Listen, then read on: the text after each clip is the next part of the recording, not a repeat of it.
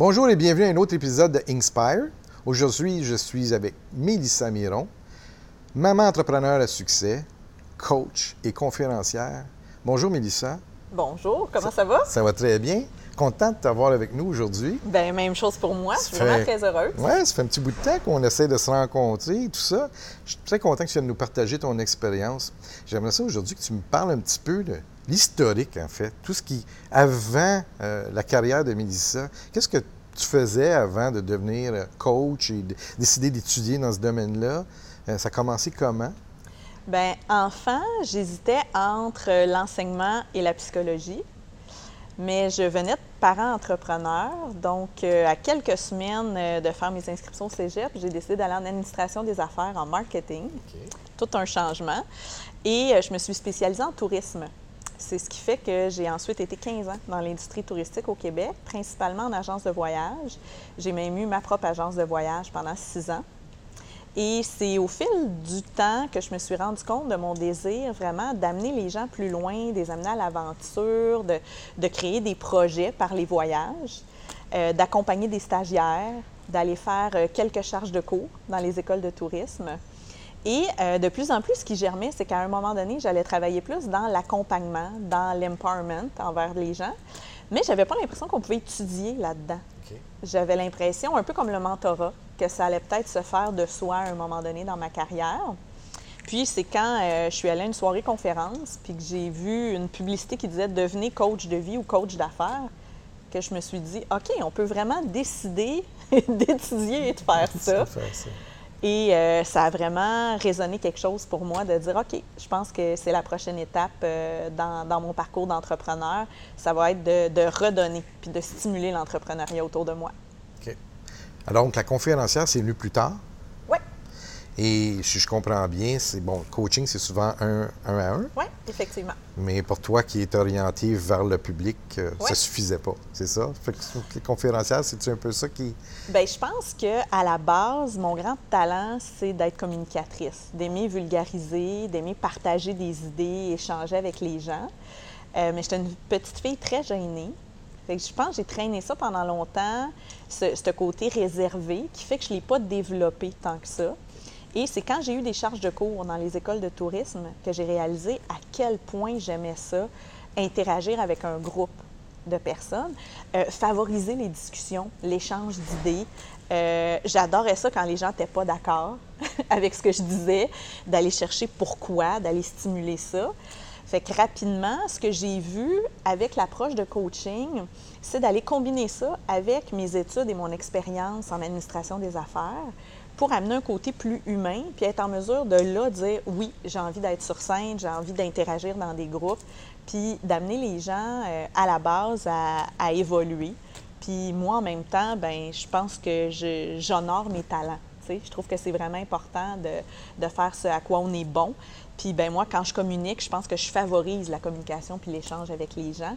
Donc oui, l'aspect conférence, euh, l'aspect scénique a pris plus de place dans les dernières années si on revient au départ maintenant, ça a été quoi euh, les challenges du début pour toi? Euh, quand tu as commencé les études, j'imagine, et tout ça? Euh, ben justement, on discutait un petit peu plus tôt, hein, euh, derrière les caméras. je pense que le challenge dans une industrie de service à la personne, donc comme le coaching, comme plein de domaines de consultation, c'est que souvent, on va étudier pour avoir les outils, pour avoir notre approche en tant que consultant ou coach. Euh, mais beaucoup de gens, ensuite, n'ont pas l'aspect entrepreneurial qui est inné.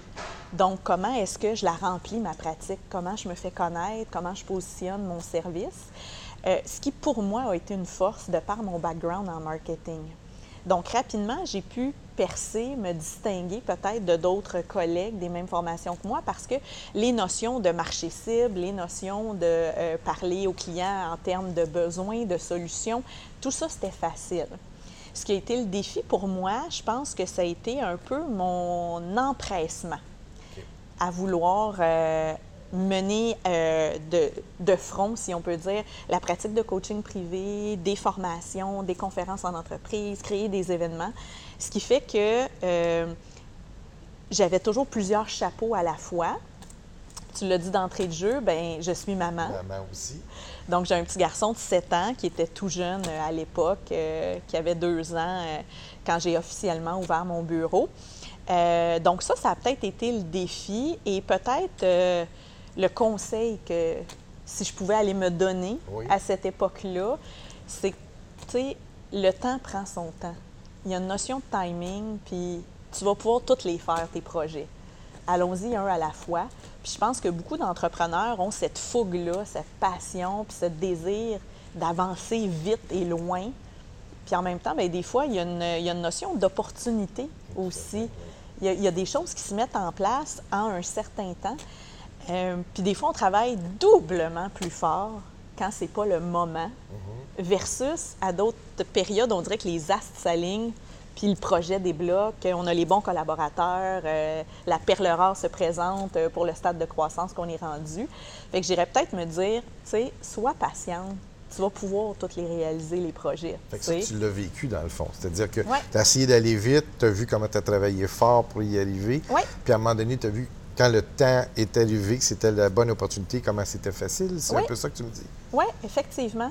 Parce que pour moi, c'était important. Ce que j'ai réalisé rapidement dans mon entreprise, comme je pense le cas pour beaucoup de gens, c'est qu'on a différents chapeaux dans notre entreprise. Mhm.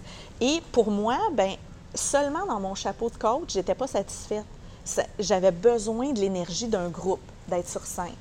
Mais seulement sur scène, il me manquait quelque chose. J'avais envie d'accompagner des gens plus loin. Puis en même temps, j'avais envie de développer mes concepts, euh, mes outils, euh, mes objets que j'allais vendre, parce que ça, c'est mon côté entrepreneur.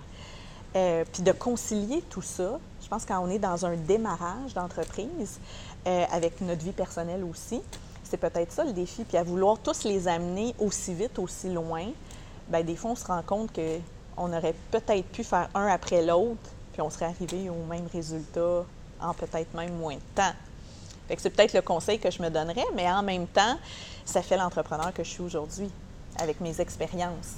Puis euh, au niveau de la vie euh, personnelle, euh, la balance, est-ce que tu l'avais déjà ou tu l'as appris un peu sur le tas? Garder l'équilibre dans ton rôle de mère? C'est un apprentissage? Oui, vraiment. moi, mes parents étaient dans un, dans un type d'entreprise plutôt saisonnier. Donc, j'étais habituée que quand c'est occupé, quand il y a des clients, ben on oublie tout, on fait que ça. Donc, ça a été un peu un réflexe que j'ai eu pendant longtemps de dire, ben on est en, affaires, on est entrepreneur, ben ça prend toute la place. Et euh, rapidement, ben quand tu vois ton enfant grandir, tu réalises qu'il y a des moments qu'on ne revivra plus. Même chose au niveau de l'équilibre du couple. Mm. Pour moi, c'est hyper important. Je pourrais pas être où est-ce que je suis si j'avais pas un mari qui m'appuie, qui croit en mes projets. Euh, puis c'est un travail d'équipe, tu sais, autant avec l'enfant qu'avec euh, les tâches ménagères, qu'avec les projets qu'on a. Donc, pour moi, ça a été un apprentissage parce que euh, j'ai une tendance à être très entière. Donc, si je suis dédiée à mon entreprise, ben j'en mange. Je pense qu'à ça. Mais même chose quand on passe deux semaines en famille, ben là, je suis complètement là-dedans. Fait que ça a ses bons côtés aussi. Mais ça a été un apprentissage de créer les zones puis d'essayer d'harmoniser tout ça. Alors, est-ce que ça a été une harmonie de balance parfaite ou ça a été plus de faire des plages, des boîtes pour chacune des choses, me dire, bien, quand je suis là, c'est vraiment là que je mets mon énergie, peu importe si c'est 100% à chaque fois? Euh, oui. rapidement, euh, ce qui m'a beaucoup aidé, moi, ça a été d'enlever la pression de la quantité puis d'aller vers la qualité. Donc, de dire, ben peu importe la quantité de temps que j'ai avec mon fils, qu'on a en vacances, en couple, ou que j'ai pour écrire une nouvelle conférence, ben je vais y aller dans la qualité. Je vais m'y dédier le plus possible.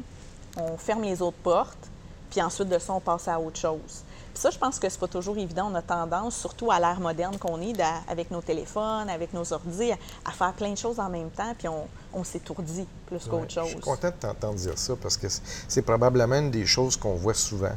C'est-à-dire que les, gens se sentent coupables parce qu'il n'y a pas une balance exacte.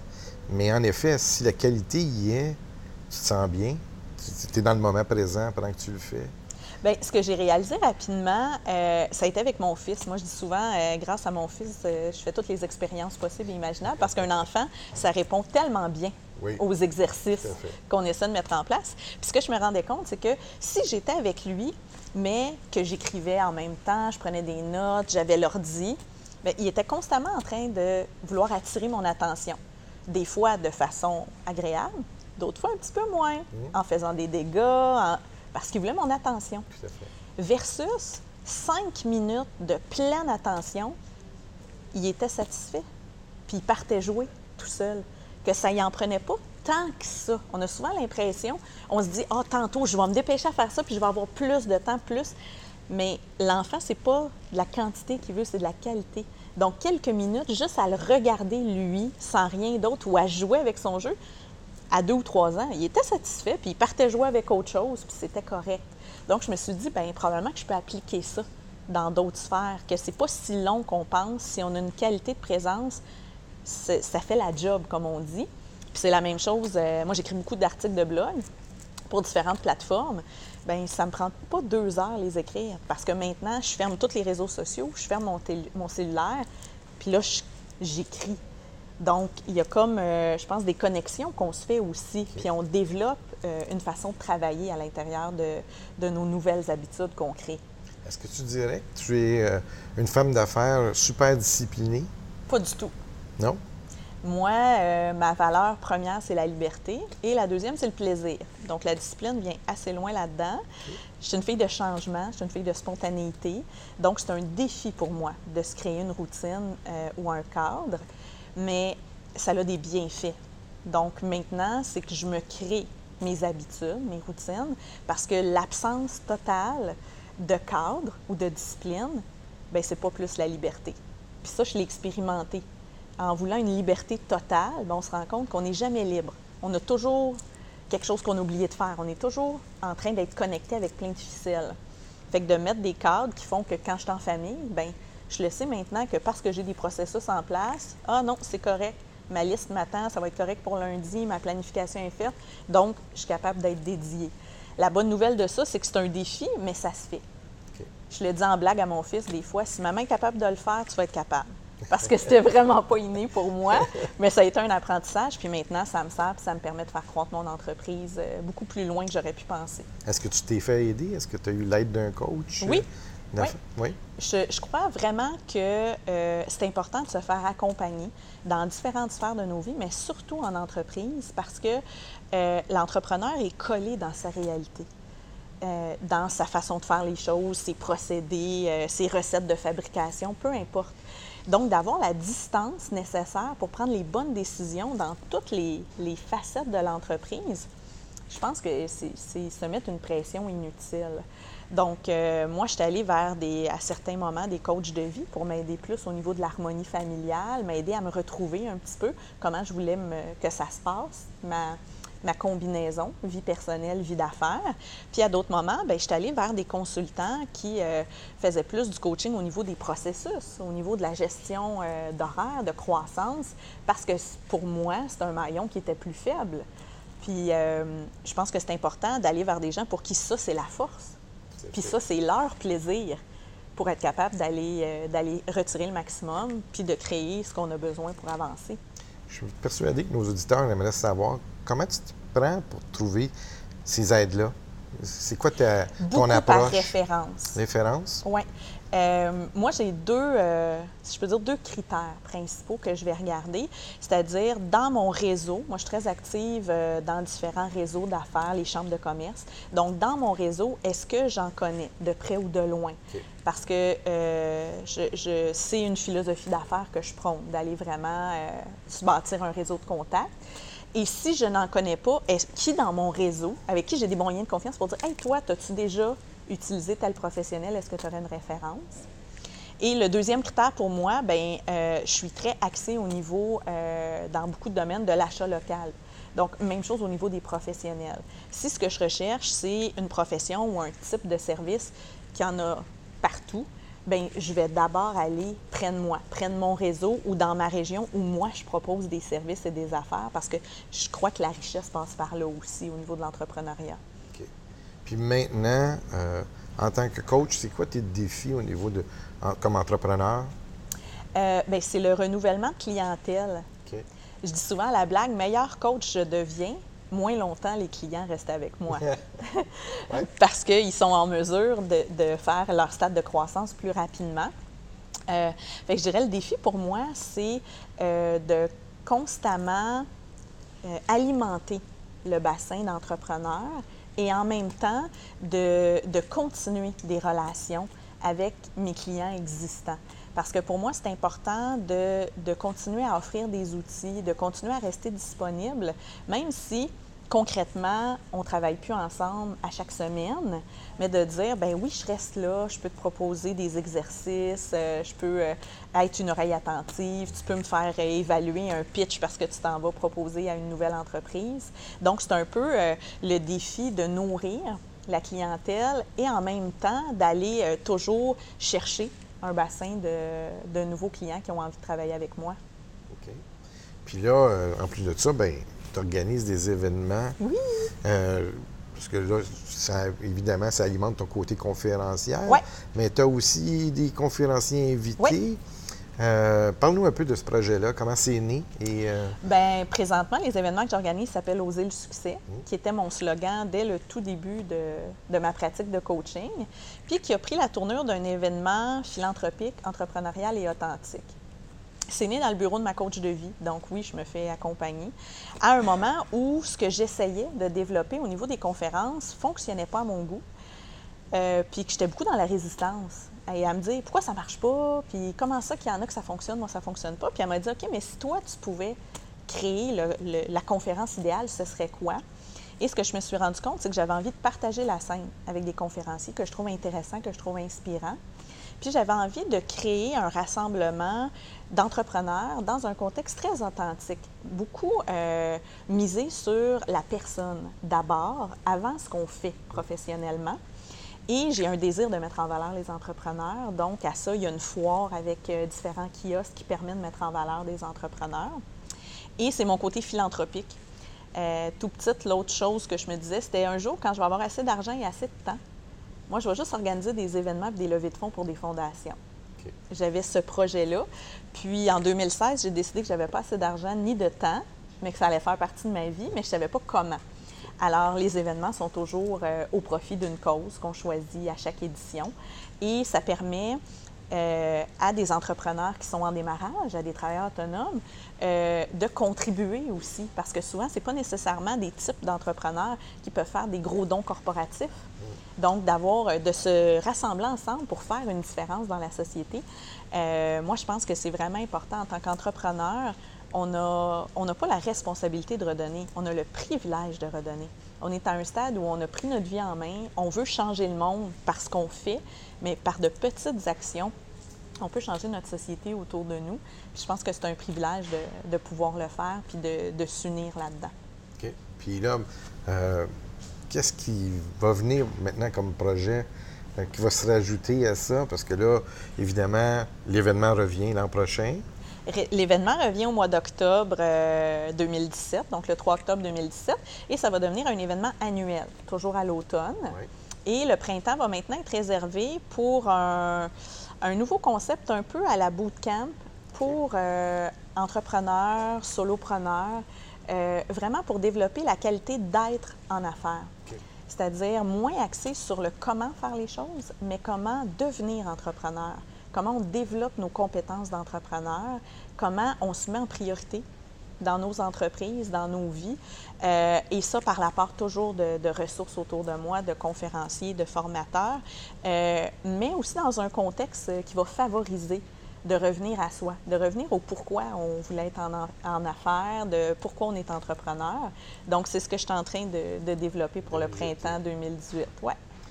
J'aimerais ça que tu nous parles des bons coups, des opportunités que tu as eues. Euh, qu'est-ce qui a été le fun que tu as vraiment allumé? Bien, il y a plusieurs bons coups et de plus en plus, je suis en mesure de les nommer et de les assumer. Ça, c'est quelque chose que je dis à beaucoup d'entrepreneurs. Euh, cessons la fausse modestie. Il y a une différence entre assumer ce qu'on a fait pour en être fier puis se vanter à outrance. Mais il y a deux choses qui me viennent en tête quand tu me poses la question. Premièrement, euh, moi, j'ai longtemps voulu aller en politique. Puis je trouvais qu'il y avait quelque chose, c'était mon désir de changer le monde, je pense, qui était là-dedans. Puis à un moment donné, j'ai désillusionné, puis j'ai décidé d'aller ailleurs. Mais il y a deux ans, on m'a proposé d'aller donner des conférences sur le leadership dans les conseils étudiants euh, au secondaire. Puis ça, pour moi, c'était un bon coup qu'on pense à moi, que mon propos pouvait s'appliquer à des jeunes et de donner des, des, formations à des jeunes de 11 à 16 ans qui veulent changer le monde.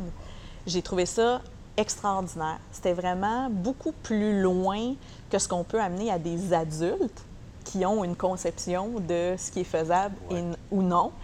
Et euh, à ces jeunes-là qui prenaient autant à cœur de changer le code vestimentaire de leur école que des projets sur le compostage, tu sais, qui n'avaient pas de, de nivellation. Tout était important puis méritait un droit de parole. Fait que ça, ça a été vraiment un bon coup de dire oui parce que ça m'a amené quelques conférences dans d'autres écoles.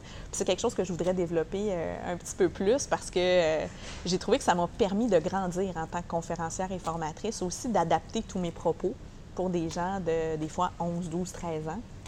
Fait que ça, euh, c'est un de mes bons coups que, que j'aime bien.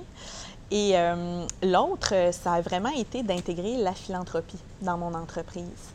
Euh, je trouve qu'il y a encore certaines réticences pour beaucoup de startups ou de solopreneurs à donner. Euh, il y a souvent la culture quand tu seras à profit, quand tu auras de l'argent, tu redonneras. Alors que du moment où j'ai décidé que moi, mon chemin de succès allait passer par la philanthropie, plus je donne, plus je reçois. Ça fait très ésotérique comme concept, mais vraiment, je pense que été un des meilleurs coups de dire les événements, euh, les trucs que je vais créer vont servir à donner de la visibilité, euh, vont servir à redonner des profits, vont servir vraiment à la mesure où je suis rendue, mais de redonner plus que ce que je veux recevoir, de créer une énergie autour de moi euh, qui est en lien avec qui je suis. C'est des valeurs vraiment importantes, fondamentales pour moi. Et c'est venu vraiment donner, si je peux dire, la, le coup de grâce que ça prenait pour vraiment que mon branding soit aligné sur moi, puis dire, ouais, tu sais, quand Milsa a dit qu'elle est authentique, je pense que c'est vrai. Elle le fait pour les bonnes raisons, qui ne sont pas seulement euh, un mandat lucratif monétairement. Fait que ça, ça a été vraiment un super bon coup en 2016 d'intégrer beaucoup la philanthropie dans tous mes projets d'entreprise. C'est d'actualité d'être dans l'économie du partage en ce moment. Fait que ça aide tout le monde. Donc, euh, j'imagine que ça t'enrichit toi aussi euh, sur le plan personnel de, ben voir ces entreprises-là qui profitent des occasions, que tu leur, des opportunités que tu leur fournis aussi. Oui, tellement, parce que je pense qu'il y a une méconnaissance. Euh, quelqu'un me disait récemment, tu sais, quand tu dis que ton événement, c'est un événement philanthropique, il y a bien des gens qui ne savent pas c'est quoi, on pourrait l'appeler autrement. Puis je disais, non, je nivellerai pas par le bas. Tu sais, maintenant, on n'a même plus besoin de dictionnaire. Google philanthropie trouve ce que c'est. Puis je pense que c'est important de dire, ben, tu sais, la philanthropie, la définition du dictionnaire, c'est aimer l'humanité, puis contribuer à des causes et à des, euh, euh, à des projets qui nous font vibrer. Donc, ça peut être de plein de façons, puis c'est pas obligé d'être compliqué. Ça peut être tout simplement avec un organisme de notre communauté, mais comme ça peut être aussi de faire rayonner, de partager, comme tu le dis, euh, puis d'être plus orienté vers qu'est-ce que tu veux offrir dans le monde que qu'est-ce que tu t'attends à recevoir. Et je pense que l'entreprise moderne est vraiment basée là-dessus, sur une proposition différente, distinctive qu'on peut apporter dans le monde. Bien, Mélissa, c'est très inspirant de t'avoir aujourd'hui. Merci. Merci pour ce partage-là. Je suis persuadé que nos auditeurs ont apprécié. Euh, il y avait quand même un bon partage d'expériences personnelles et on a vraiment hâte de voir où ce que tu vas continuer à aller dans des, tes beaux projets. C'est certain, en tout cas, que moi, je vais encore être à ton événement l'an prochain.